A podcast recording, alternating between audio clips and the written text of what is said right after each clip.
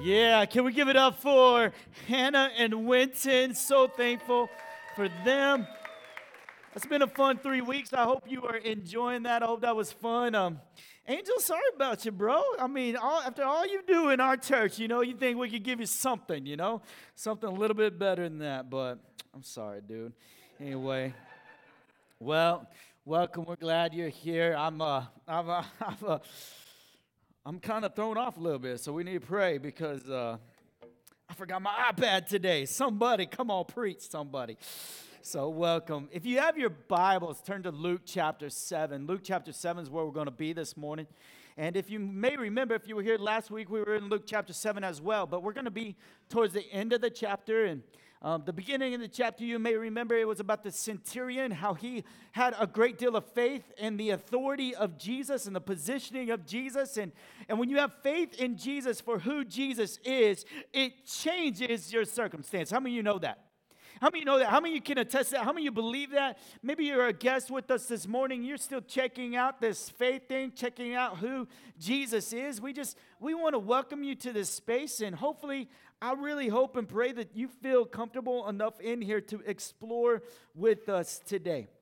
And so um, in Luke chapter 7, we're going to read in just a moment verse 36. But I, I wanted to um, just touch on a couple of things as we're in this series, The Real Deal. How many of you know? How many of you love authenticity? How many of you know you got to be true to yourself and true to others? Anybody else remember that? Come on. That's what we got to do, right? So, one way that we say that at Luminous is be honest with yourself and be honest with others. That's one of our values at Luminous. Be honest with yourself and be honest with your others. And we use the word honesty versus authenticity or authentic because honesty demands truth and authenticity demands your own worldview, whatever is authentic for you.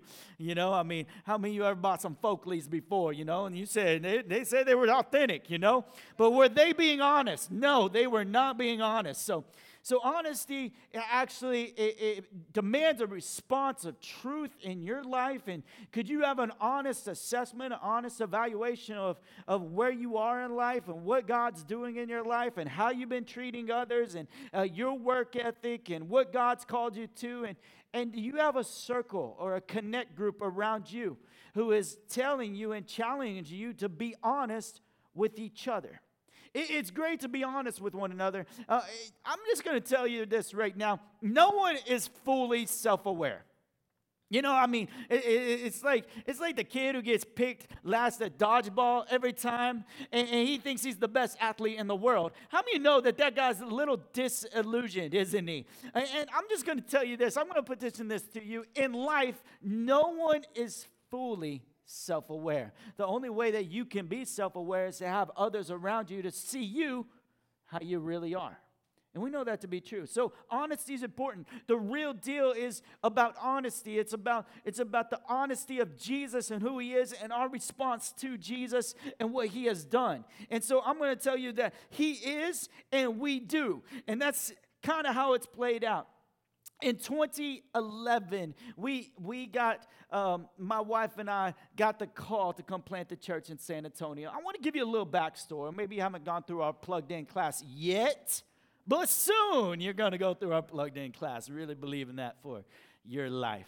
So, so in Plugged In 101, we teach about the history of Luminous Church. And there's a story about Austin Fontenot. He's sitting up here just had knee surgery, um, but he's amazing. He's one of our campus ministers. He's our campus director at UTSA, and he came as a student to start a Bible study and start an Every Nation campus ministry. He just felt called by God to come here, to go to university, start a Bible study, start reaching people with the gospel. So he and Matt Eckerd and a few other people, Heckard, a few other people, uh, started knocking on doors in the dorms and started inviting people out, and they started seeing people come to know Jesus Jesus. And all of a sudden, their group would grow to 40 students and they respond the gospel and they're doing the purple book in the big old uh, pavilion there. What's that thing called? Yeah, that's it. And it's right there. And, and that's, that's where they were doing it. And it was amazing. I, I, I told my wife in 2008 when we first got married, is, hey, babe, we're supposed to go plant a church one day because we're in every nation. We plant churches, world missions. Uh, you know, that's what we do. It's what's in me. I came from Midland. Midland planted nine churches founded by Russ Austin. He actually planted nine churches out of that. And, and I just, it was in me. I, I had to go plant a church. I, I was so excited about this. And so I go, babe, what if we, what if, you know, because I like the what if game. Anybody like the what if game?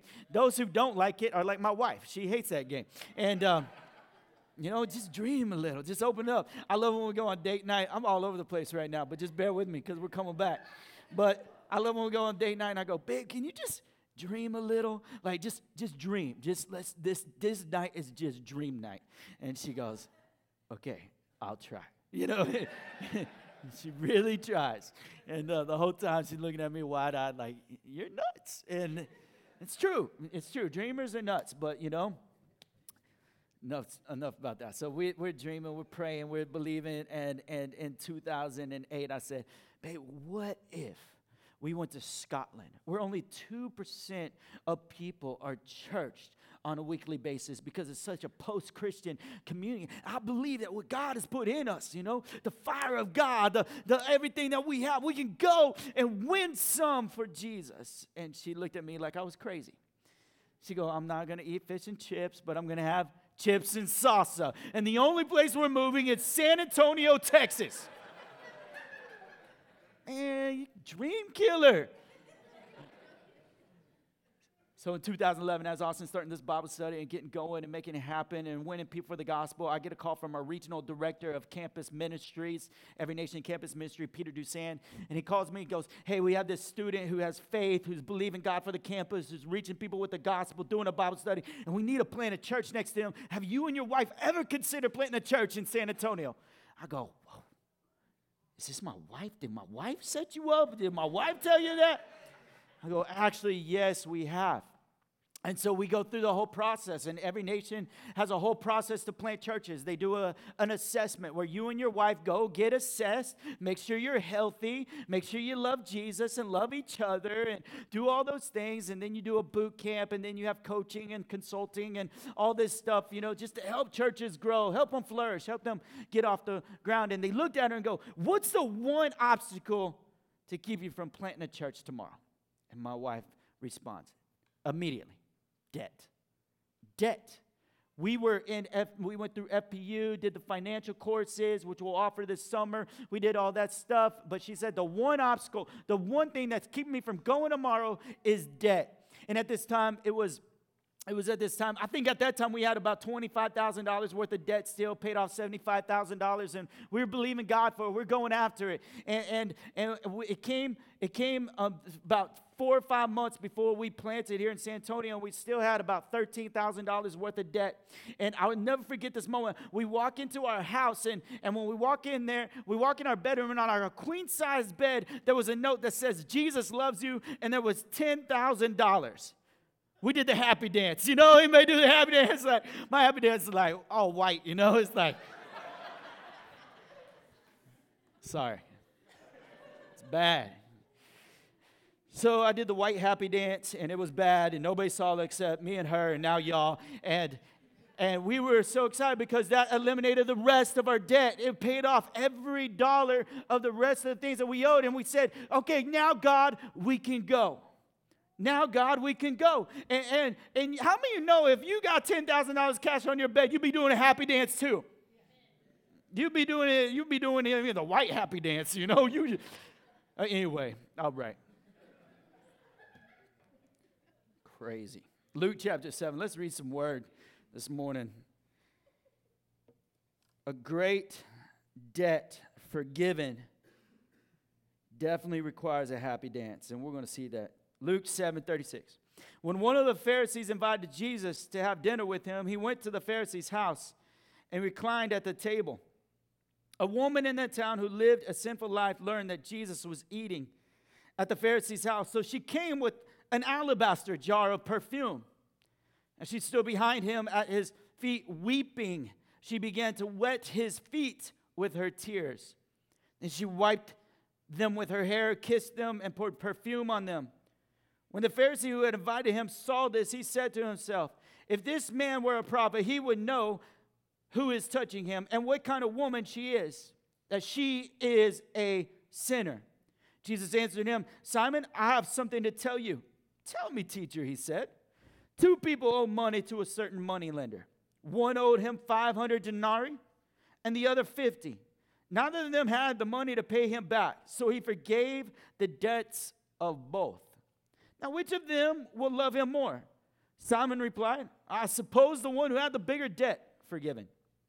You have judged correctly, Jesus said. Then he turned towards the woman and said to Simon, Do you see this woman? I came into your house. You did not give me any water for my feet, but she wet my feet with her tears and wiped them with her hair. You did not give me a kiss, but this woman, from the time I entered, has not stopped kissing my feet. You did not put oil on my head, but she has poured perfume on my feet. Therefore, I tell you, her many sins have been forgiven, as her great love has shown. But whoever has been forgiven little loves little. Then Jesus said to her, Your sins are forgiven. The other guests began to say among themselves, Who is this who even forgives sins? Jesus said to the woman, Your faith has saved you. Go in peace. We're talking about the real deal, and the real deal is Jesus. But we want to let you know today that the real deal takes risks. Number one, if you're if you're writing note, the real deal takes risk. I'm just to tell you right now that this woman was a sinner. She could have been a prostitute. She was definitely outcast, and she had no business being in the pastor's house. She had no business being in the worship leader's house. She had no reason being where these Pharisees and Sadducees were. She had no business being around them, and yet she finds herself in there because she wanted to take a risk, because she knew that, that Jesus was worth it. And I have to get around this man, I have to get around this person. And in order to do that, it's going to take risk. I want to tell you today that some of you took a risk coming to Luminous Church today, didn't you? Some of you have been taking a risk coming in this place. You saw us on Yelp or Google or word of mouth or wherever you heard about us, and you came into this place and you didn't know what you thought when you pulled up to a big old shopping center that had a bunch of bars and, and different places, and you were like, well, what is this place? This is kind of weird. You pull up to a parking lot, you see two flights of stairs, you're wearing your stilettos, you're like, how am I going to get up there? I don't know. Don't you, know, you find out about the elevator after you get up? That's always disheartening, right? Like, seriously, because tell me there was an elevator right there. You came up here, somebody's waving from the door 200 feet away, and you're walking up and they're still waving, and you kind of do the high, but they're still waving, and usually it's me, and I'm like, hey, welcome to church. We love you. And all you want to do is turn around, but if you run, you may, your stilettos may trip down the stairs and you may fall. You took a risk on us. You came in here. You're a guest. And all you've been in that place at some point in this place. You've been a guest here at some place at some point in time, and it was a risk. It was a risk to come in. But I'm going to tell you that Jesus will always always meet you where an obo- obedient risk is taking place. Let me say that again because I'm too hyper. Uh, Jesus is always going to meet you when you take an obedient risk. As you step out obediently, as you obey the voice of God in your life, as He's called you to do something that seems ridiculous, maybe, maybe it seems ridiculous, He's calling you to take a risk. I'm so thankful because in this facility, we've had many people from different ethnic backgrounds take a risk on us. We've had different socioeconomical classes take a risk on us. We've had different age demographics take a risk on us. I love talking to somebody over 40 because they look around, they're like, man, there's a lot of young people. And yet you still come back because you're like, I'm going to take a risk because I'm being obedient because I believe that God has something there for me and I need to be there to sit at Jesus' feet. God has called you here. He's going to use that risk. He's going to just watch what he does with that. This woman in verse 37 she was a sinful woman, a sinful life, and she learned where Jesus was. And when you learn about where Jesus is and Jesus has affected you, you go find him. You go find him. You go find where he has affected you the most. You go find him. And, and that's what we do. And some of us, in our lostness, in our wandering, we go back to the first time when we saw Jesus. Maybe you were in a place where you strayed away, where you moved too far, and, and, and, you remember last time I remember where Jesus was was at the church, and that's why I'm here this morning. Maybe that's why that's that's going to help you invite somebody to come participate in this because they're looking for Jesus, and you go, you know what? I know where Jesus is. He's in this place. You got to come. Now we know that Jesus isn't just in proximity, but he's ever present. We know that. But this woman knows that Jesus is right here, and she steps into the door. And as she stood behind him, she, she began to wet his feet with her tears. Then she wiped them with her hair and kissed them and poured out perfume on them. I don't know if she did it perfectly. I don't know if she did it how she imagined in her mind when she would go in. Isn't that so funny? It's like you, you, you're going into a place to see Jesus and you're trying to do it all perfectly. Make a first impression at Luminous Church, make a first impression wherever God has called you to. You don't do it perfectly. You stumble over the words like the pastor's been stumbling this morning. You do all those things, right? And, and, and yet, yet you just go because you know it's so worth it. And, and God's not calling you to be perfect. He's just calling you to be willing. God wants a willing people, a people to come in. And then the real deal invokes this worship. This worship moment that she's having with Jesus. Now, you got to think that, that Jesus is reclining at the table. Now, a lot of us in our Western culture, we think about our, you know, our 20 seat dining room table, you know, that we fit in our two bedroom apartment, you know, with our chairs. And, and we're just kicking back and we're imagining this girl is underneath the table. That's so weird. But this is actually how it was is Jesus laying there on the floor and he's, he's sitting there and he's just making himself comfortable with Simon, not Simon Peter don't be confused with Simon Peter. Simon the Pharisee, he's laying there, and this was customary in the living room or whatever to lay there and lean on one elbow and, and begin to eat and have a conversation. And as he's having a conversation with people, he, he's not even uh, acknowledging this woman who's, who's touching his feet, who's wetting his feet. Now, now this is important to know because this, it, this begins to paint the picture of how, how this woman was invoked to worship. You see, this woman wasn't sitting at the table and she wasn't crying a couple of tears and wiping them off and saying, Oh, Jesus, let me wipe these off. You know, that wouldn't be wet, that'd be damp. And nobody wants damp feet. Come on, somebody. Get ready for summer. No, no, wet feet, wet feet. So she actually was leaned over his feet right here in a moment of posture and worship. And she was leaned over and out of her eyeballs was coming tears that were drenching his feet. And she was wiping them with her hair. Her hair was down down hair meant like maybe it was a time of mourning. Maybe she was mourning. Maybe she was in this sad moment of re- realizing that jesus was going to have to pay for her sins was going to have to pay for that price. Maybe she was in mourning because she felt outcasted because she was a sinner. But her hair was down and she's wiping wiping his feet. And she's worshiping Jesus at the feet of Jesus. You know what's crazy is that seemed absurd to the Pharisee, but it shouldn't have. Because all over the Old Testament, we see people kneeling down with their head low worshiping God. I mean, in Second Chronicles 7, when the temple was being built and completed by Solomon, you may remember this. For generations, God said, I'm going to build a temple and my presence is going to come in and it's going to fill that house. And that's where people will find me. That's where people will see me. And, and for generations, you telling your kids about it, they're telling their kids about it. And for generations, this promise was there. And when God's presence showed up, and when the cloud of glory filled the temple, what did everybody do? They got on their knees, face down, worshiping God, worshiping God, for they were not worthy. Second Chronicles 7 3, when all the people of Israel saw the fire come down and the glory of the Lord on the temple, they bowed down with their faces to the ground on the pavements and worshiped and gave thanks to the Lord, saying, For he is good, for his steadfastness, love endures forever that God is worthy. Now, how many you know if we start invoking that kind of worship at Luminous Church, some people may be weirded out, right?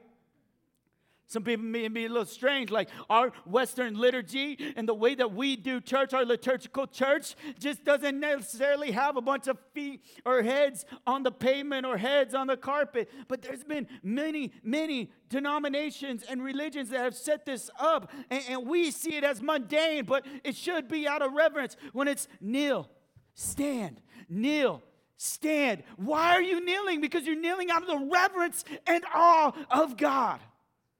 And this woman knew that. She knew it. In Nehemiah, as I was reading this, and we're going to start our Nehemiah series real soon because it's an awesome book. It's awesome. Verse 6 And Ezra blessed the Lord, the great God, and all the people answered after he read the Mosaic law. He read who God was, he read the commandments, he read God's faithfulness to, to the people they said, Amen, amen. Let it be done, let it be done. Yes, yes. Lifting up their hands, lifting up their hands in praise. And, and then they bowed down their heads and worshiped the Lord with the faces to the ground. Father, I am not worthy. I'm not worthy, but you are. You know, our outward expression is, is mirroring an inner work. Now, we have it oftentimes around, right? Where we don't feel like going to work, but we have to go to work. You know, you ever feel like that? Like, well, I'm not going to work today, but you still got to go because we got bills to pay, right? So you have you have maybe the other way around, but when it comes to God and worship, your outward devotion and expression will definitely be a reflection of what He's done in your hearts can't help but worship like that. And this woman could not help kneeling at Jesus' feet and worshiping him. Bill Johnson said this He says, If you long for me like I long for you, you will be satisfied. If you long for me like I've longed for you, how I've loved you, how I've sought you, how I seek you, how I didn't give up on you, if you long for me the way that I long for you, there will be no lack in your life. And we came today because some of us may lack maybe anxiety, maybe depression, maybe frustration, maybe inadequacy maybe feeling unknown or unworthy. So we lack.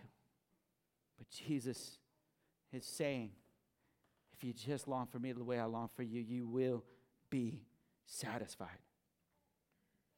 The real deal is for sinners. When the Pharisee who had invited him saw this, he said to himself, If this man were a prophet, he would know who is touching him and what kind of woman she is, that she is a sinner. People oftentimes question Jesus' authenticity. Like, was he the genuine deal? Was he the perfect diamond? Was there any flaw in him? They often questioned it, and they recognized him as a teacher, didn't they? They a good teacher, and there was a recognition there. But Jesus came as a prophet, and, and what's crazy about this is Simon the Pharisee didn't even recognize Jesus as a prophet. And other religions, that are not Christian recognize Jesus as a prophet. And yet we don't have Simon doing that. He is questioning his authority. How many know, like, if we remember from last week, the centurion recognized Jesus' authority and was blessed? If you question Jesus' authority, you may not be getting what God has for you. They, they question his authenticity. Constantly want Jesus perform for them. It, it, it was, it was, it, Jesus was a puppet to a lot of these Pharisees. They, they want to see him do things. They, they, they, they saw one miracle, but okay, let me see another. Oh, let me see another. Oh, oh, that wasn't enough. Let me see another. And what does Jesus say is, is you can see miracles and you can see all these things, but you still may not believe. You still may not believe, and, and, and they're questioning his authenticity all the way up to the cross when they mocked him and said, If you're the Son of God, then get down from there. If you are the Son of God, remember that? Get down from there. If you are a prophet, surely you would know who's washing your feet. I love Jesus, man, because he's going to want to punch this guy. It's going to be awesome. The thing is that we have to remember when you think Jesus doesn't know, he knows. He knows. He knows the hair on your head. He knows your name. He knows exactly what season you're in. He knows what's in your bank account and what's not in your bank account. He knows.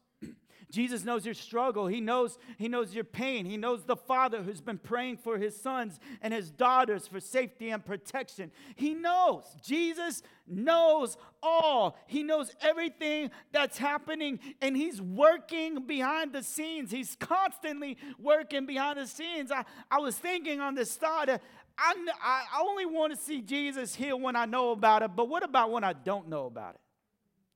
How many times has Jesus sustained you from some ailment or disease that He's healed in your body that you didn't even know about? That He just took away, that He protected you from by His hand. He is amazing. He knows where you are.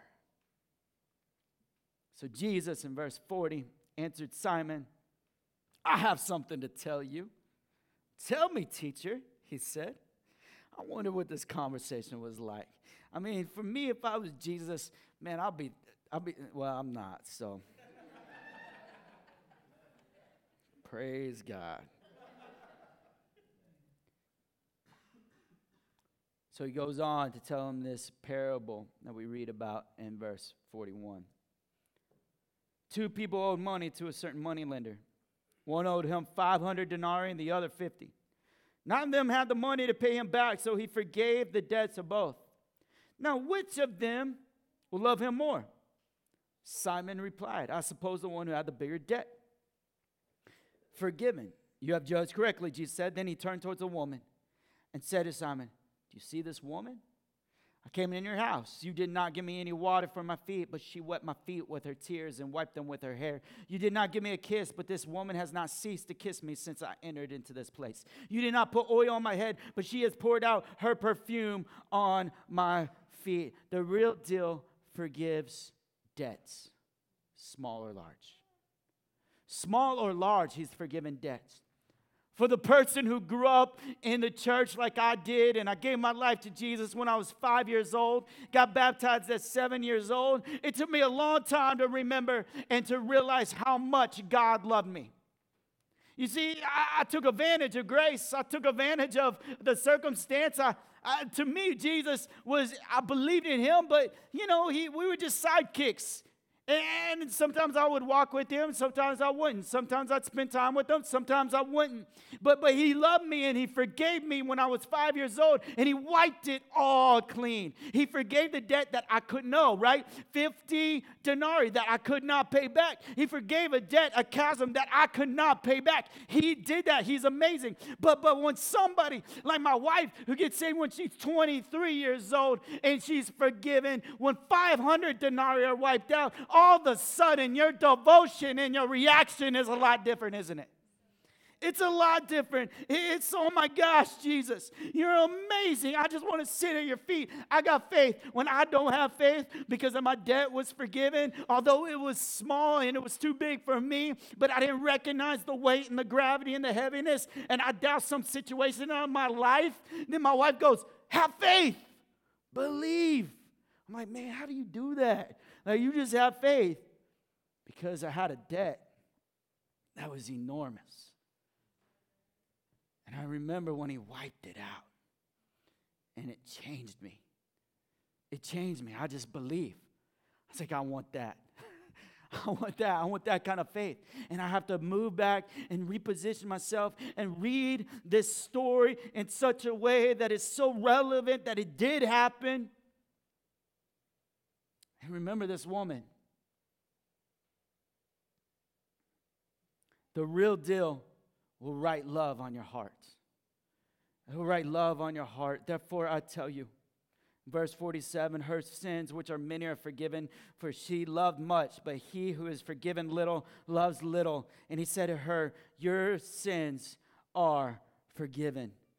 The real deal, it will forgive sins. It will forgive the wages of sin. Because the wages of sin, as Romans talks about, is death and only death. If you sin against a holy God, there is complete separation from Him. There is no way that somebody who's in debt can earn their way back. There is no way. They earned death. They earned their, their wage was death. And, and there's no way you can earn it back. There's it's impossible. It doesn't matter how many times you come to church. It doesn't matter how many times you kneel. It doesn't even matter if you're down here on your knees wetting Jesus' feet with your tears. See, we misread it sometimes, don't we? We misread it. We read it as though she was wetting her t- wetting his feet. Well, then she's loved and forgiven. But the truth is, she was wetting his feet because she was already loved and forgiven. She was already loved and forgiven, and that's what brought her devotion. He who is forgiven little loves little. He is forgiven much, loves much. She was already forgiven, and her devotion was love. In Romans 5 8, God demonstrates his own love for us in this while we are still sinners, Christ died for us.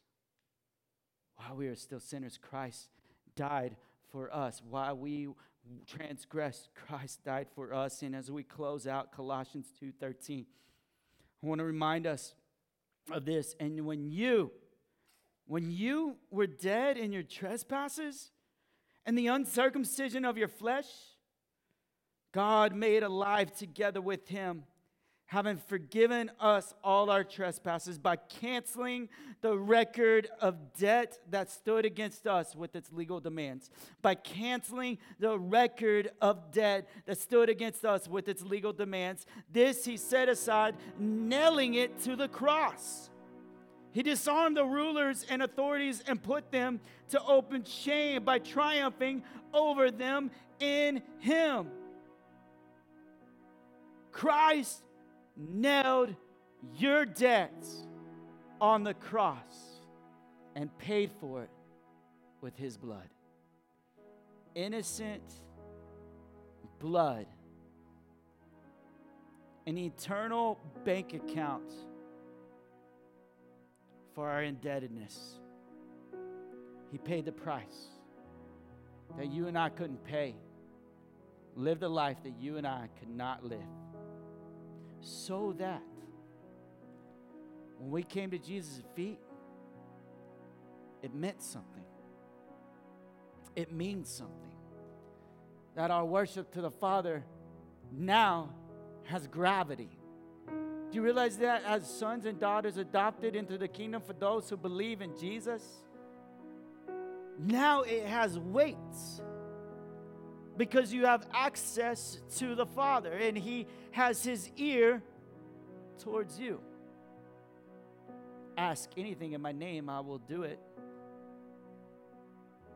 Come to me, those who are heavy burdened, heavy laden, I'll give you rest.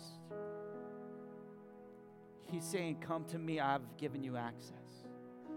Your worship means something.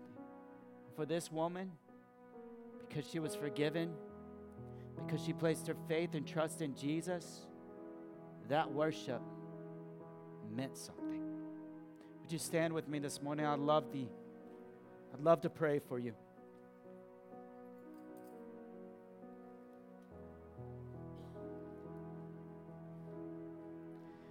No one can truly perceive how precious Christ is and the glory of the gospel except the brokenhearted a broken and contrite heart given to the Father that allows Him to move, allows Him to show up, and allows Him to pay the price. Aren't you thankful? I'm thankful. Let's pray.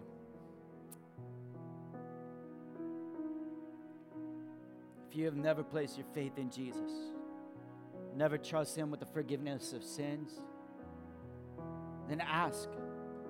Confess with your mouth that Jesus is Lord and believe in your heart that He is who He says He is.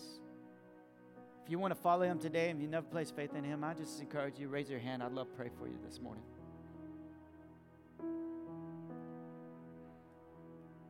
Thank you. For those who maybe haven't felt the gravity of the debt forgiven, whether it was little or big, would we feel that for a moment?